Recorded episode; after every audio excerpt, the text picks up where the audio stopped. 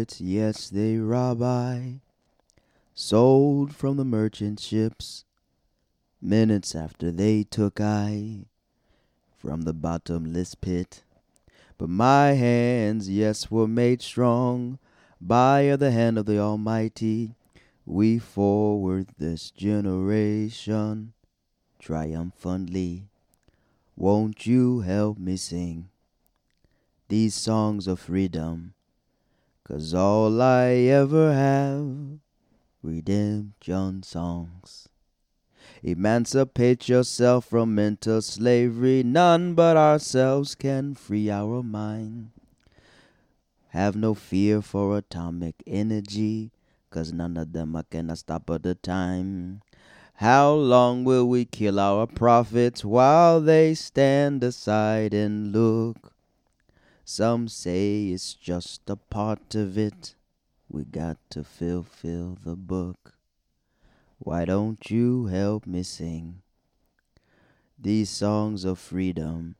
Cause all I ever have, redemption songs, redemption songs.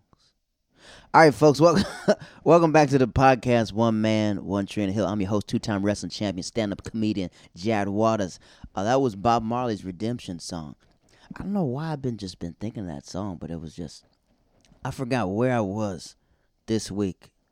Uh, my friend, shout out to my friend Bella. She's from Tampa, Florida. Now she lives in New York City, and now she's uh, publicly singing. Like she's singing. Like I'm, I'm, I'm not gonna say I'm gonna take credit for this, but I remember uh, when we were in there, I was like, "Man, you're a beautiful singer. Why aren't you not singing? Like the F. Like God's gave you a gift. You gotta freaking use it before someone takes it away, right?" And now she's like performing on trains. She's outside, and everything is beautiful to see maybe she was singing that song. That's why I was like, nah, I don't know where I heard that song, but yeah, shout out to Bella. Uh, so yeah, let's get to our sponsors before we start this podcast, ladies and gentlemen. This podcast, ladies and gentlemen, is sponsored by Old Hillside Bourbon Company, ladies and gentlemen, which was created out of love and for bourbon, friendship, and camaraderie. The idea of quality time, great conversation, and enjoying good spirits brought this team together. Our vision is fueled by optimism, integrity, and a sense of responsibility to build a successful household of bourbon brand that people can cherish and love.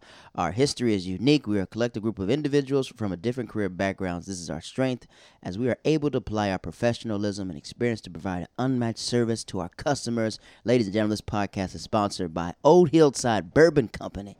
And if you're drinking, ladies and gentlemen, Old Hillside Bourbon is what you're drinking. And happy Black History Month to the people celebrating Black history. Thank you. If you don't know any black people, well, you know me, ladies and gentlemen. This is Black History Month, the diaspora of black people. It's been a unique week. And shout out to everyone who's emailed us about Joe Stroud. Joe Stroud is a veteran and uh, he was always like our big like our, our big homie man. Um i met joe 2002 2000 towers came down 2001 2002 when we started playing like football football. But i always knew his brothers and stuff like that. And joe was inspiring because he was the first dude besides my dog james southwell like these guys went to college and they had no problem like telling us about the next level in life. I'm a I'm the type of person that doesn't like surprises, you know? Like like for example, like I could I could just enjoy watching these Marvel movies, but since I read all the comic books and I'm a part of this underground community of people who leak information or leak movie scripts or leak big movies. I don't like being. I like knowing a little bit to say like, oh, these guys right. Should I do stuff like that? And I was very worried about college and very worried about higher education. And I remember James went to college first and told us like college is mad easy, man. Trust me, it's not that hard. I was like, you sure? He goes, yeah, it's not that hard. But Joe Stroud was the first person that we knew that played uh, football at the next level. Now, I have two memories of Joe Stroud. I remember I remember him his senior year. He was maybe five seven, five seven, but maybe lifted three hundred pounds bench pressing. And I remember this dude. He was all pretty much our height. And this dude named Mike Chamberlain, he was a running back. He came through and he was coming up on kickoff return. This big dude, maybe like six four, was running, and you just see Joe Stroud with all of his might lay this dude completely out and after he lays him out, you just hear him roar like, yeah!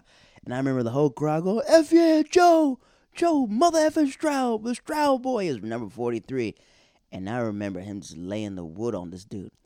And then he went off to college, and I remember he came back and he had this brace on him, this brace. And I remember he brought us all these football workouts, and it changed like everything because we were just lifting like heavyweights. I remember we lifted this Oklahoma Oklahoma football thing, and he was telling me that when he was in college, these are like my memories when I'm like 15 or something. When he's like, when I was in college, I would lift weights since I was small. Everyone thought I was a wrestler because wrestlers are very stocky.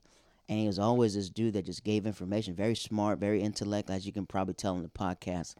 And I would just always see his post about, you know, Dragon Ball Z, about his family and his two kids. And I was like, yeah, man, freak. I, I, I was like, man, I'm, I'm just, I'm inspired by people that I know just like doing this next level of life. You know, I don't have kids yet, you know, and I'm like, man, look at him how he's raising his son. And I hit up Joe and I was like, hey, man, I do this podcast. It's a time capsule of who you are, and I would really love you to be a part of it. And he said, yeah. So we recorded this uh, back in November. Back in November, and sometimes when we record these episodes, we have a gang of producers, and we we listen to the theme of the podcast, and we got tons of episodes and stuff, and just you know about timing and stuff like that. So and then we think of the theme and we, we all listened to it and we talked about it and he was like you got to do the joe stroud. I was like yeah. So uh, i was in a hotel. I was on on the road with my friend cam bertrand and joey and joey the average joe the average joey and average joey excuse me and we were doing this gig in connecticut. I did a stand-up comedy kick a two-man show because cam left and asked Joe Stroud, could he do it? He goes, yeah. So we recorded in the hotel, and that was dope. Just seeing him as a veteran now, and just how smart, how intellect. You can probably tell how smart he is, and just seeing him at this next phase of life. And now he has this time capsule of who he is. Like if anyone wants to know Joe Stroud, this is who he was. So I'm learning. I'm learning how to just interview people and learn how to listen and stuff like that. But a lot of the stuff I was excited about because it's like you haven't caught up with somebody in ten years, you're gonna be like excited and stuff like that. But that was Joe Stroud uh, father, husband, veteran, former D1 athlete, and that was the first D1 athlete I knew besides my cousin Richard. Oh, frick, I got to get him on the podcast, Richard Kuntz. So that was Joe Stroud. And if anyone has any questions, you can definitely just just email him or just follow him on Instagram. He's definitely a super nice person. Uh, he is married, ladies. We have a lot of ladies to this podcast. He is married. And uh, a lot of emails about my dog, Scott Monahan. Uh, aka Scotty Too Hottie, Scotty Too Hottie. Uh, yeah, I don't know. I, sometimes I'm just good at chemistry. You know, sometimes if you have a familiarity with a person, it's easy to talk to a, a friend or a former friend. So, uh, not a former friend, but someone you have in common with. But that's a. We'll definitely send those things. But shout out to Joe Stroud. We appreciate that. Also, prayers up to my people in Texas right now. I called my, well, I text my dog, uh, Carlos Lopez and I hit Jessica Lopez up on Instagram. And sometimes I forget how many friends I have in Texas, man. And uh, and just reminds me how many people I want to get on the podcast. You know, some of these people in Texas, like my dog Carlos Lopez, I got to go down to Houston and sit down with him because it's gonna be like a three-hour conversation. My dude Miles, Miles, Miles Jones. So so many people I know that it, it'll take all day. It'll take all day. Uh, one of these emails asked me like, who would I really want to get on the podcast? Uh, it's my dog Joe Saffo, and our regular conversations are really podcasts. We just haven't recorded them yet. But if I would go down there, I gotta. If I ever do some couple shows in Kansas City, when this country opens back up, when I do some gigs in Missouri, I'm definitely just gonna go down there and just take three days off. Uh, I'm in three days of the show and just sit down with this doctor and just get inside his marbles. But uh, shout out to everyone in Texas. Nobody that I've seen is doing uh, any worse. But these videos are crazy, man. Like like what I've been reading, so I like to research before I talk about certain things. But pretty much what they're saying is like these pipes were never meant for to be frozen. They were never meant. So all these people's pipes are bursting. Just imagine losing your stuff, man. And you know, material things come and go. You can't take that with you. But you know, being flooded, being trapped, not having people. Some people don't even have families. Imagine all your stuff being ruined. Imagine if you don't have flood insurance and stuff like that. And you got to completely start all over. People's roofs caving in F, man, that's tough, man. So yo, my prayers are up to everybody in Texas right now, and and like people are hitting me up like New York, you guys got snow. I was like, listen, this ain't like Texas snow, you know. And Ted Cruz, The freak are you doing, Teddy? Teddy Roosevelt Cruz. The freak are you doing? Going to Cancun, dog? What are you doing right now? And the excuses sometimes, I think that maybe back in the day, like senators thought the American people are stupid, but I feel like the American people have a high intellect and we can spot out BS. Like, dog, your state is going in and you left to Cancun and someone in their camp snitches snitched and said that she was his Ted Cruz's wife was uh, emailing the neighbors saying, "Hey, they got some cheap flights and some cheap rooms for three hundred dollars a night. Come down so we can escape the storm." Girl, what is wrong with you? Come on, your husband is the goddamn senator. He got to stay here for this. Come on, bro. But you know, good luck to a seat next year. You know, the people of Texas, I don't know if Texas will ever be blue or red. Not even blue or red. Maybe it could be purple. Somebody from an independent party to lead. But uh, shout out to all my Texans out there. A lot of people, a lot of comedians I know have moved down to Texas. Um, let's see, Tim Dillon. They said Tim Dillon's going down to Texas now. Rebecca from the Creek and the Cave, she just relocated her location down to Texas, and it's uh, it's different. It's different seeing comedy evolve. I know, I, I, you know, you get into comedy like this, but comedy evolve. But you know, it's evolving. Now, the Creek and the Cave. I spoke about that in a couple episodes. It was a comedy club. It was more like a. Have you ever seen Ninja Turtles one? Like where the Foot Clan was, it's like that. It was like a, a rebel place for comedians, and it had all these great comedians that came out of it, like Eric Andre, the Lucas Brothers, and stuff like that. A lot of comics seven years ago were there. I was definitely in Florida then, so now it's you're seeing like if you're in New York, you're seeing like them take down the you're seeing them take down the the the theater signs. You're seeing them just it's it's like kind of sad. So I'm gonna go there. I think I'm gonna go there and broad do a broadcast podcast there before they officially wipe down all the like you know clean up and like take it down and do what it's supposed to be. Here we go. Here we go. Other news. Uh, I haven't finished the Patrice O'Neal documentary. It's a documentary called Better Than You that his fiance Vondecarlo put out. And it took like seven I think Patrice has been dead seven years. Patrice O'Neal, very funny comedian. I think his album, Mr. P, is one of the best comedy albums I've ever heard in my life. Elephant in the Room is good, but like Mr. P was like I think it was 2012 when it came out. And that's the reason why I love this dude. His name is Keith Moore. I made a podcast about him, just like you know, but he's never wrote me back at all. But whatever, f him as a staff and record label. But I still love him. Um, I was working in Orlando, finished college 2011. I, was, I got this internship, and uh, we're at Disney World just working. And this my roommates at the time gave me this. They go, "You heard of Patrice O'Neal?" I "Yeah, I heard of Patrice O'Neal. Have you ever listened to this album yet?" Mr. P, and it was like everything I was going through, and that's when I understood comedy and he passed away. And his his his fiance Vaughn, she's a stand up comic as well, and she put this documentary, and it was just dope seeing your art become timeless. Does that make sense? Like I do all these podcasts for you know for freaking my grandkids for like for them. To, I'm chronologically my life, you know. And when we make these time capsules for someone else's grandkids to be all like, oh, this is what my parents are like. Like I wish my grandfather, like I spoke to him when he had Alzheimer's, and he would tell me stuff that I never knew. And stuff back in the day they didn't talk to their kids about, but I would just ask him and he would just tell me this information.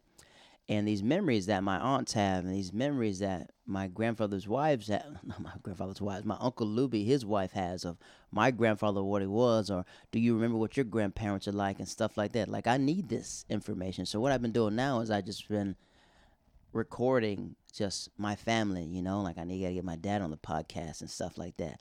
But back to Patrice O'Neal, excuse me, like he left all this work and it was just amazing seeing his friends speak about him and how sad they are, man. Like this great comedic voice has left a void, you know, and I think that it's like a yin and a yang. The yang is that a lot of comedians now want to take up the mantle of Patrice O'Neal, but it's like you're not Patrice. You know, even I went through a phase in like 2012 where I was like talking about stuff, and I was like, "Who am I to talk about this?" And I have no. Why should I be talking about this? I'm not him. You know, you get that easily influenced, right? And just imagine what his fiance feels as a stand-up comedian.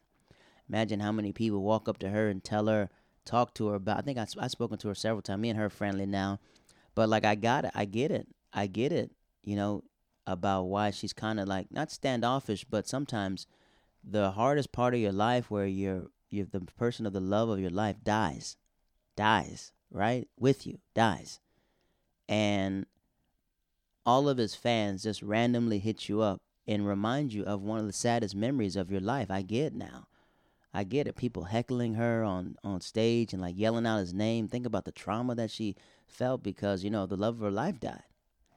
But uh, I, am glad and seeing her now is is amazing. Now she's stand up comic in the city, very respected, respected, never neglected, and she's very sweet. And uh, and she'll give you game, give you give you some gems if you want the gems. So shout out to her and congratulations for her making this documentary. I'm so happy that she that they got it done. It's that all things comedy. Um, so I'm gonna read Vaughn's how she met her fiance Patrice O'Neal, the great Patrice O'Neal.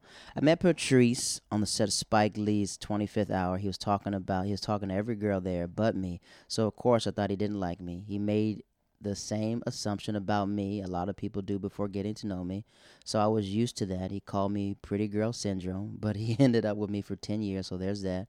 He went on from pretty girl syndrome to later describe me as a pretty girl with an ugly girl's personality. which was a fancy way of saying down to earth. Time reveals true character in people. And the great words of preacher Patrice O'Neal, excuse me, you can't F with the truth. Enjoy this documentary tonight. It's going to be a roller coaster of laughs and tears. The unedited version is on the extended version of the Comedy Central app. P.S. Just a heads up. These stories and posts while you can. I'm not going to be telling Patrice stories forever.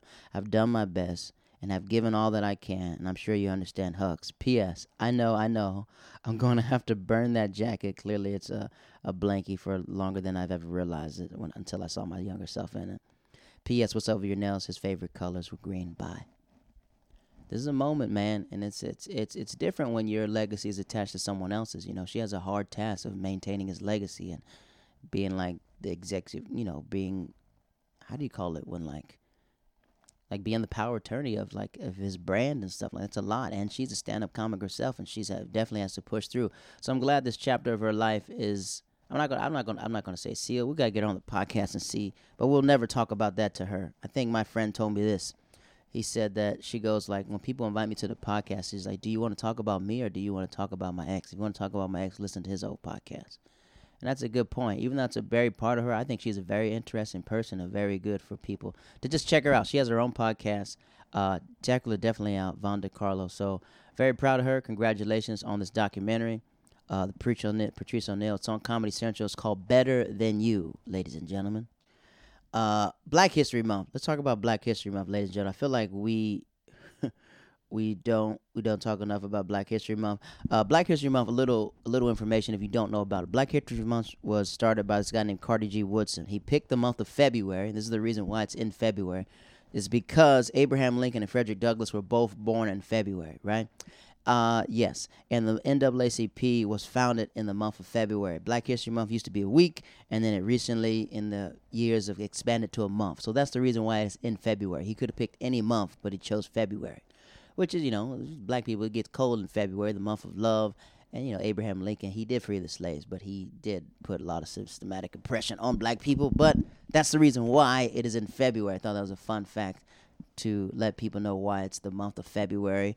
Um, also, another point of Black History Month that we thought of, and these are from our sponsors of the Old Hillside Bourbon Company Facts. Old Hillside Bourbon Company Black History Facts.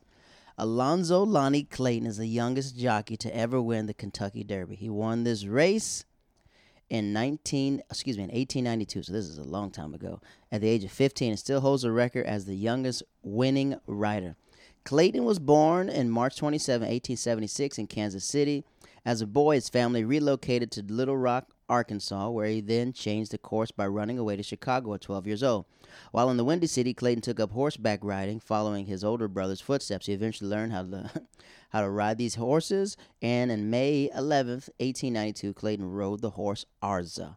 Arza took the victory at the Kentucky Derby at the age of 15. Riding the same horse, Clayton won the Clark Handicap, the Traveler's Stake, and other notable races. By the 1900s, Clayton's career was all but done as racism forced black jockeys who have dominated the sport of centuries out of horse racing altogether. Despite being an instrumental part of the development of thoroughbred horse racing, the last African American jockey to win a major thoroughbred horsing race was 1909. Clayton attempted to come back in 1904, but a scandal involving race fixing ended his career. Ended his career, excuse me. Clayton moved to Little Rock, Arkansas, purchased the, The Edinburgh House, which is now the National Register Register of Historic Places, Clayton passed in 1917 at the age of 40. That is our Black History facts, and it's crazy, man. It's during Black History, man. It's kind of hard to acknowledge your history, but not be defined by your history because as black people we're strong people. But when you look at like jesus christ like man systematic oppression is so mother effing real. You know what i mean? But uh, that's our black history fact. Reading these emails now. Okay this is my producer sent me this.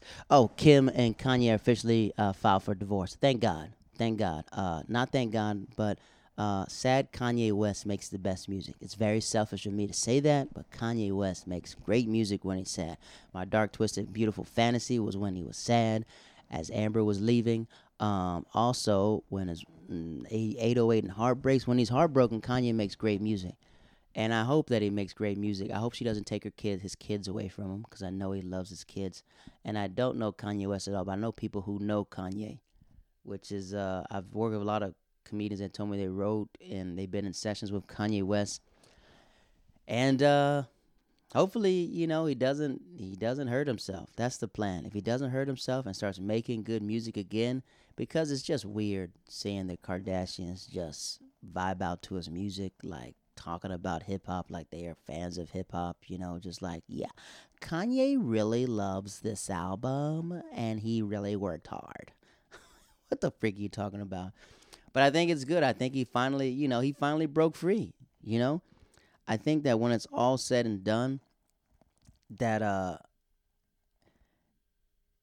that it was a good. You know what I mean? He's he got Kanye's a winner, man. He's a winner. My favorite album of Kanye West, my dark is uh, between my dark twisted fantasy and college dropout. Those two albums are my one.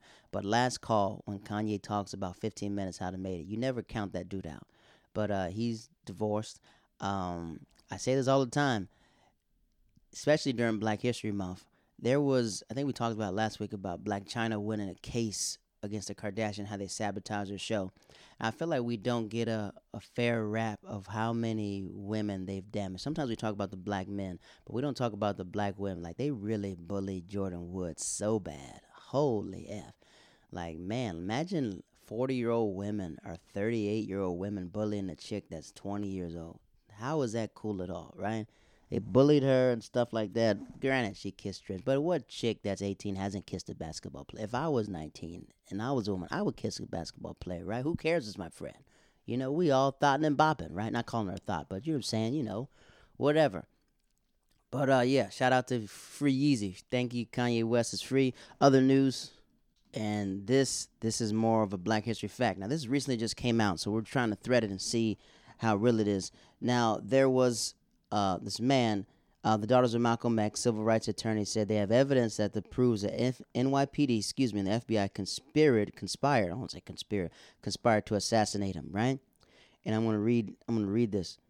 So, uh, three daughters of the Malcolm X joined the civil rights attorney Ben Crump on Saturday to reveal what they say is evidence that proves that NYPD and the FBI conspired to have him assassinated.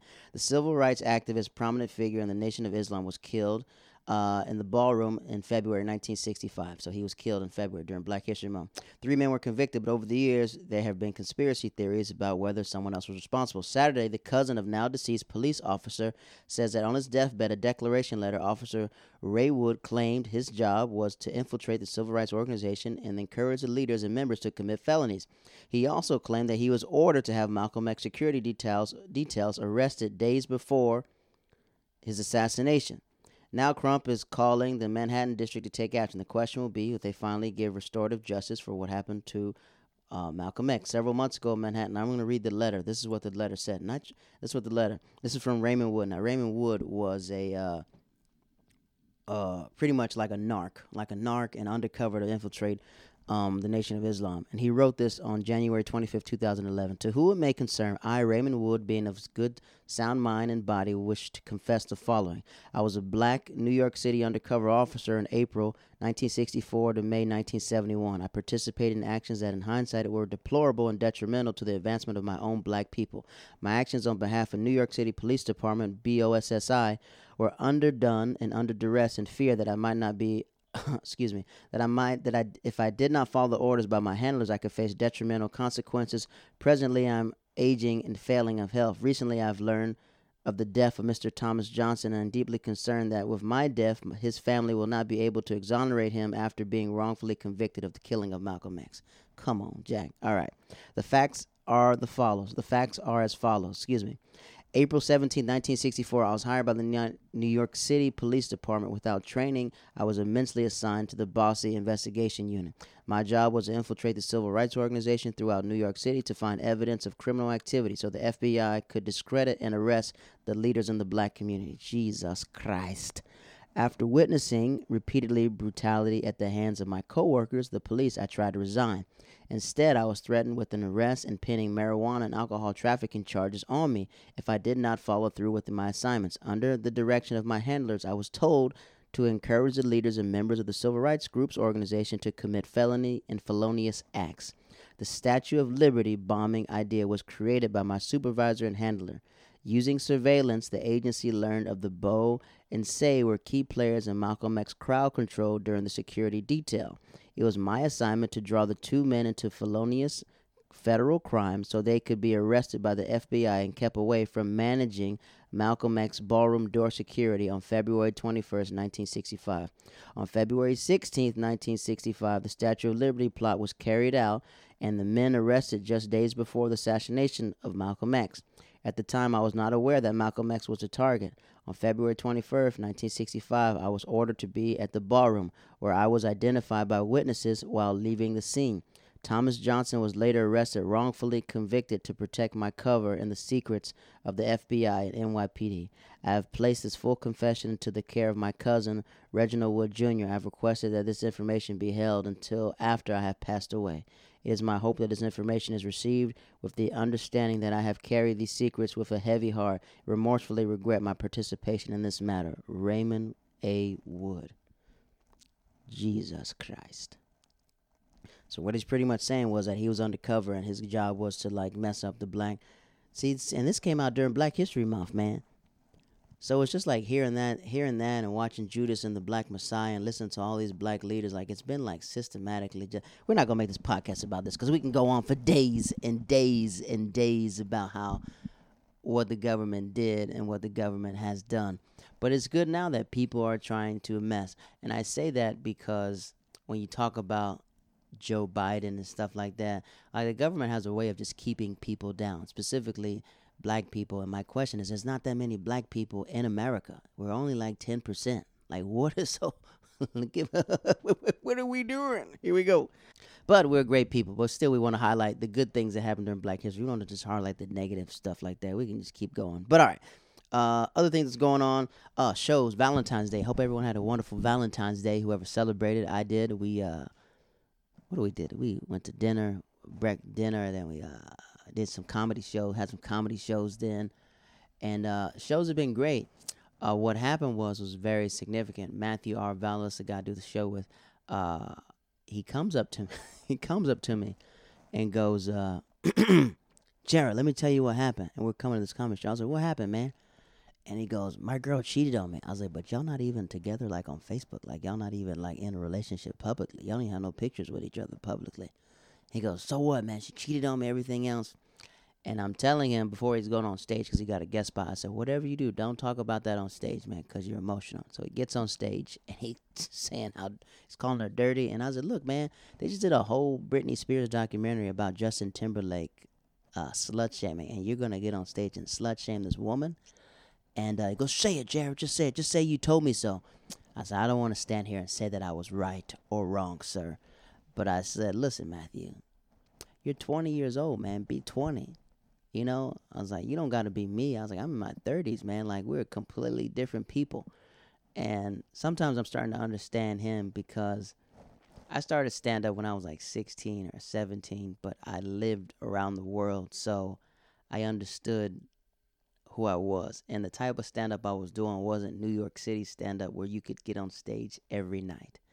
Like when you're down south, you might get up once, especially in college, once a month, once every blue moon. So in New York City, you're gonna get better because there's multiple opportunities to have stage time, right? So Matthew was raised by a lot of comedians. He has his parents and stuff, but he raised by comedians, so he missed out on the fact of understanding and like dealing with women. You know, he dealt with a lot of older men. Like he's been he's been around thirty year olds and listened to their philosophies about women and not understanding that you know you're a young man, you could be with you know women your age. So what he said was the like four weeks ago, he told me that he was like I guess he broke into her phone and found some text messages, and I told him I was like, "Dude, no, no chicks wants a jealous dude. Like, relax, man." He goes, "Really?" I was like, "I was, I was not really." I was like, "Yeah." Like, why are you going through her phone? He goes, "Cause I think." I was like, "Yeah, but if you go looking for something, you're gonna find something, dog. Like, just chill, man. You could just be you, be 20. You don't gotta be married right now. Like, chill out, bro." And then, and then he goes, "Yeah, I know she's talking to her ex." And I was like, "Yeah, who cares, right?" And what I tell him is this: is because he's such a young man. he's such a young man. He's a young comedian. But I told him, I was like, look, man, you shouldn't focus all your attention on her. You should take your attention and put it into stand up. You know? You you like showing her off because it's probably the prettiest girl you ever dated. And he's like, I'm cute. And I was like, yeah, yeah, if you think so, right? So the day before Valentine's Day, he goes and gives her some roses or whatever. And she leaves to go on some trip this is what I'm thinking. And then he says that he's on her. I guess he's on her. He's like using her computer to do something, and the text messages pop up from her ex boyfriend, and it's like you trying to you trying to woo woo woo woo woo woo. So he gets mad, and you know he Matthew's raised by, you know he's he's Spanish, but he's raised by a white dude. So he punches the door. he punches the door, and he shows me the bruise on his arm. And I told him, I was like, look, man, I said, as a man, as you get older, you have to understand that no woman belongs to you and she's not entitled to you. And we're talking about the joke, and I said, you can't slut shame a woman. You have to find a way to tell your story without putting her down because she, you don't own her. She can do whatever the f she wants, right? And I was like, we all lose, man. You got to charge it to the game. I've lost before. I remember talking to this Greek, this Greek chick before, and I think it was like when I was in my young, young early ones, and she had like two kids. And you strike out, you lose. When you lose, you lose the le- I said when you lose, don't lose the lesson. And uh, she's mixed, beautiful chick. And uh, I was like, you put all your eggs in one basket, and the basket cracks, then you do. So I'm telling Matthew, I said, look, you're young, just be around, meet people, do different things. But seeing his heartbroken was the funniest, the funniest thing, because he goes, everybody warn me about her, everybody freaking, everybody freaking warn me about her. And I was like, look, man, honestly, I just think you should just live, man, just live. But it's so funny seeing just being a 20 year old heartbroken. And he's like, I don't know what I'm to do next. I was like, just be a a 20 year old, work. He was telling me, he's like, I think I should get a job. I was like, you think? I was like, yeah, I had a job at 20. But that was dope. That was one of the highlights of my day, just listening to his. Uh, so I've been sending him all these love heartbreak songs. Eamon, Bump you uh, don't want you back. I think I sent him uh, some Jodeci. Sent him some. I was listening to this Jodeci album to help you get out of your funk. But that was dope. We did uh that's oh so yeah, it's training day. Training day of our comedy show every Wednesday in Astoria Park. Thank you to the people who came out. A lot of people that came out. And I was talking to this guy, this guy and this girl walking in the park. And uh, me and Matthew are on the microphones, you know, barking to get people in. Barking in comedy is when you're like standing outside and you're like uh, promoting the show. That's what they call barkers. So barkers promoting the show because uh, a lot of the clubs are still closed in New York City. But what we're doing is like bringing the clubs outside. What we've been doing. So it's really freezing. It's snowing. It's snow on the ground. But it's like it. I don't want to stay inside. So this guy comes and this girl comes and we're talking to them. And he goes, "Are y'all together?" He goes, "I'm trying to." And I said, "Where'd you meet?" He said, "We met seven years ago." I was like, seven years ago?" And he goes, "I got somehow stuck in the friend zone." And oh, he's having a good time. Him and his girl chilling in the park. And then the day afterwards, he writes me and sends me all these videos and goes, Hey man, this is, I record these videos on my set. You guys are amazing. Thank you for making me laugh. He goes, I can't wait to come to the show again. I say, Well, come out next week. And he goes, I'm about to do a short, short stint in jail. I'm about to do a short stint in jail. But when I come home, definitely I got you. You know, a couple, couple charges, but you know what it is. You got to drop them. I was like, Yeah, yeah, yeah, no problem.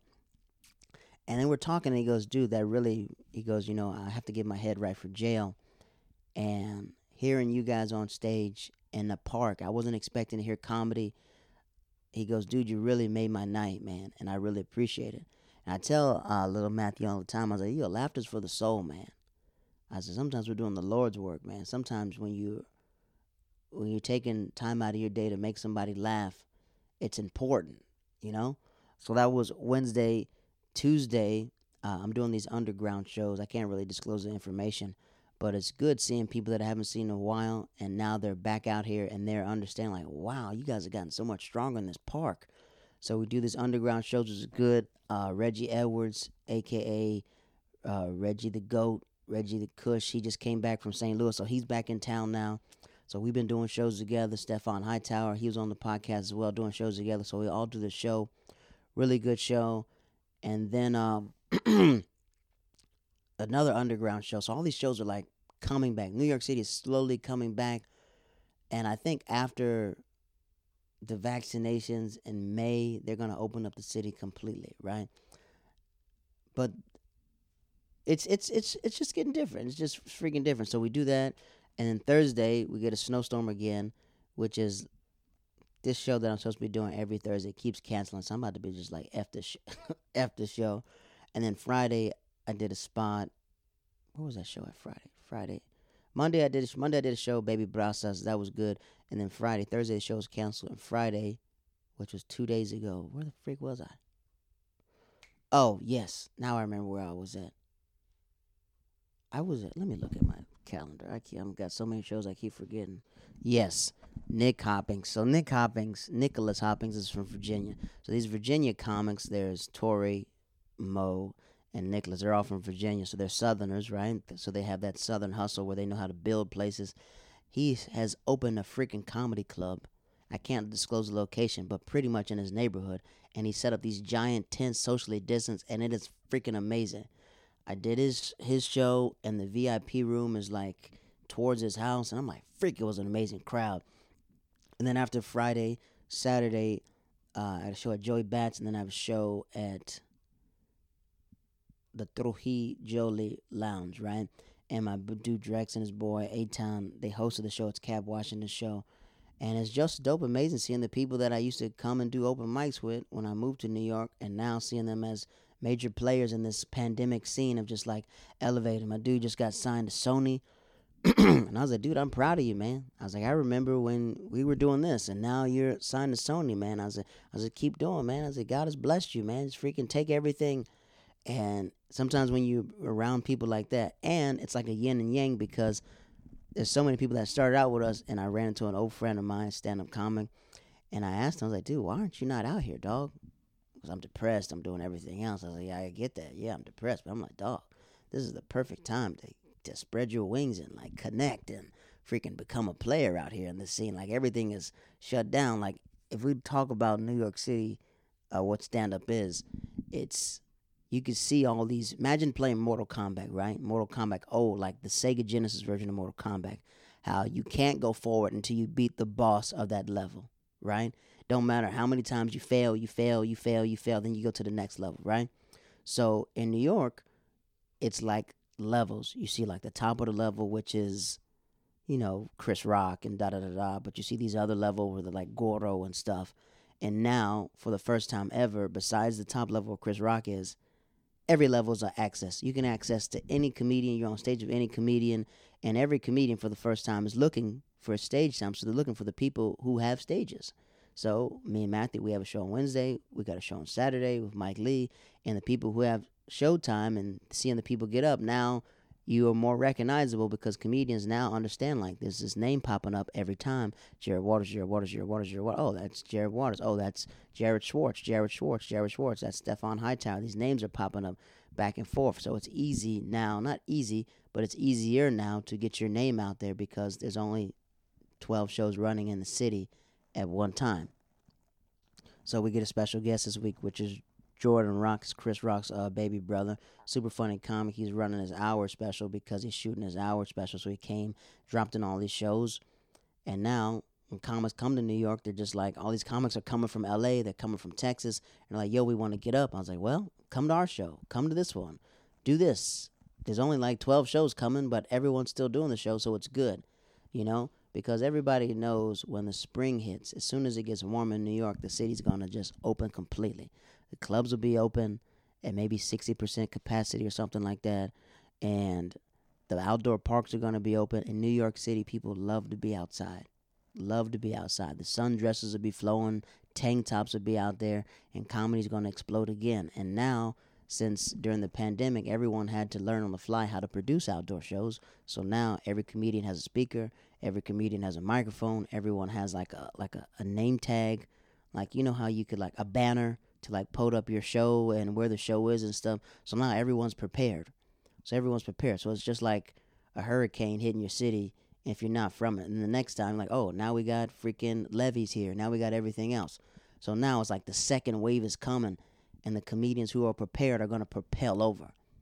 So uh, yeah, that's dope. That's dope. And uh, so that's what's happening now in New York City. Shoot, I can talk about comedy all day.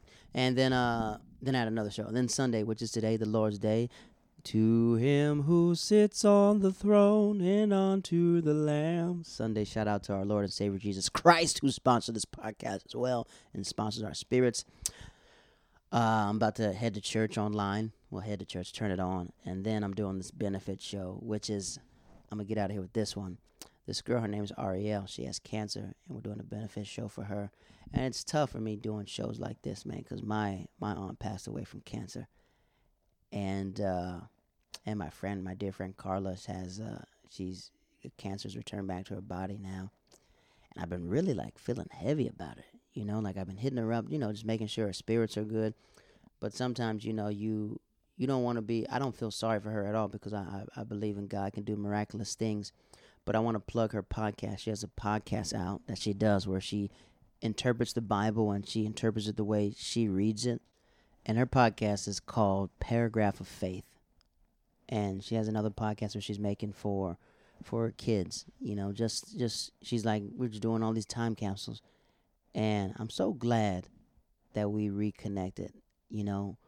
And uh I just love her so much, man. And I'm praying for her every day. So doing this show tonight, I'm doing two shows, Eva Evans shows, but this first show is for this girl's benefit. And it's just, it's, it's. I just freaking hate cancer, man. I freaking effing hate it, man. I'm, I hate that it, and it affects so many people, and it just, just kills people, man. Like I remember my aunt, and maybe I'm just mad at myself that I had this equipment right now, and we didn't do a podcast together because we talked on the phone all this time. I have recordings of her talking but I was like, just imagine if I had her for three hours, you know. And sometimes I beat myself up of just, I was doing so much stand up, and you know she was in D.C. and I could have just easily went to D.C. And me and my brother did go to D.C. to visit her, and we talk on the phone all the time. But in my mind, I thought that she was going to pull through, and in my mind, I'm upset with her, still that, that that she hid how hurt she really was you know, because she thought her family couldn't take it. But we could have, I could have took it. If you would have told me exactly what you're going through, I would have been down there, you know, for real and been like, all right, let's take two hours and let's talk about stuff. There's so many things that she's taught me, and like it's, I feel like I've taken a step back faith wise because she's not here, and that's on me. Because it used to be every Saturday morning when I was in New York City for three years, I would get on a prayer call, right, and we would just pray from 8 a.m. to like 9 a.m. and we'd get on this prayer call and we'd pray for each other and stuff like that. And she would give me a word of faith and I recorded and stuff. Then when she passed away, it's just hard getting on that that that prayer line because now it's like her voice is gone. And I know she was here, she's like, Jared, you still got to pray, you still got to do that. So I'm, I'm, I'm, I'm, I'm standing on my two feet. You know, sometimes you lean on someone who hears God's voice on a drop of a dime instead of me staying like, look, I need to hear God for myself instead of using all these layers to get to God. You know? So uh, I'm going to do this. I'm about to head out now. Well, I'm about to go to prayer. Then I'm going to head out and do this benefit show. So prayers up to her and prayers up to my dear friend Carla. We're going to be plugging her podcast today. And if you get time, we got over, I think we got 6,000 listeners from what we do. 6,000 listeners. We have a big platform. If you get time, check out her podcast. It's called Paragraph of Faith. If you're into religion, Paragraph of Faith, and follow her because her journey is amazing. She's talking about, you know, about hair, how she shaved her hair now, and how she's, uh, I don't think she's doing chemo, how she's fighting, how she's fighting the cancer. And being so secure with your life about the afterworld, that scares the piss out of me. And for her saying, like, I, I know I'm going to see Jesus. I know if anything happens, I'll meet Jesus. I'm more worried about my kids and worried about my husband. But for me, I'm not.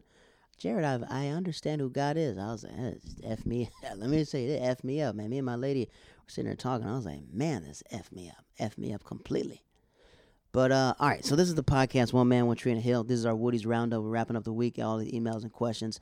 Um, a lot of people asked me to read this book. I'm going to read this book next week, and we're going to drop it on a podcast. We're going to drop it on uh, Friday. Uh, this week we're doing this um, the podcast time capsule of my friend Alia Trim. Alia Trim uh, is an educator and she's a small business owner where she makes and threads. Um, it's not. It's not a. It's not knitting. It's I got. I will drop. We're gonna drop her link. We're doing that Tuesday. Then the following that, following Tuesday, we got some other people dropping on the podcast. So we got nothing but good stuff coming up. So then, my name is Jared Waters. This is the podcast One Man, One Tree in the Hill. It's a time capsule of a person. It's a thought, a podcast about being alone for your own thoughts, and we're not doing that. We review One Tree Hill episodes, and uh, I've been alone with my own thoughts, so we haven't had time to recruit One Tree Hill episodes. Shout out to my homie AD, our official jeweler of the podcast. Thank you for all the jewelry that she sponsors and sends. Make sure you follow her, AD by the Sea. All right, ladies and gentlemen, have a wonderful night. Peace and many blessings. Hey, you're live on the podcast, One Man, One Tree in the Hill. Say what up to the people. This is when I see black excellence, man. It's Dave Chappelle, Michael Che, Lorne Michaels, Chris Rock, Eddie Murphy, all sitting at the table. I said, Yo, Eddie, Mr. Murphy. I said, I just want to say, man, you the GOAT, man. And you the coldest nigga that ever walked the face of the earth. You gotta break that thing over. She wants it private, but y'all not even together right now. So we haven't spoken about anything but the cat for at Two least months. two months. And then I said, and I said, uh uh, and I'm be the next Jamar Neighbors. And she was up like, I know that's right. Uh, ladies and gentlemen, thank you for listening to the podcast. My name is Jared Waters, and I'll catch you next time. Like, subscribe, rate the podcast. Have a wonderful night, wonderful day, whatever you're listening to. I'll see you soon.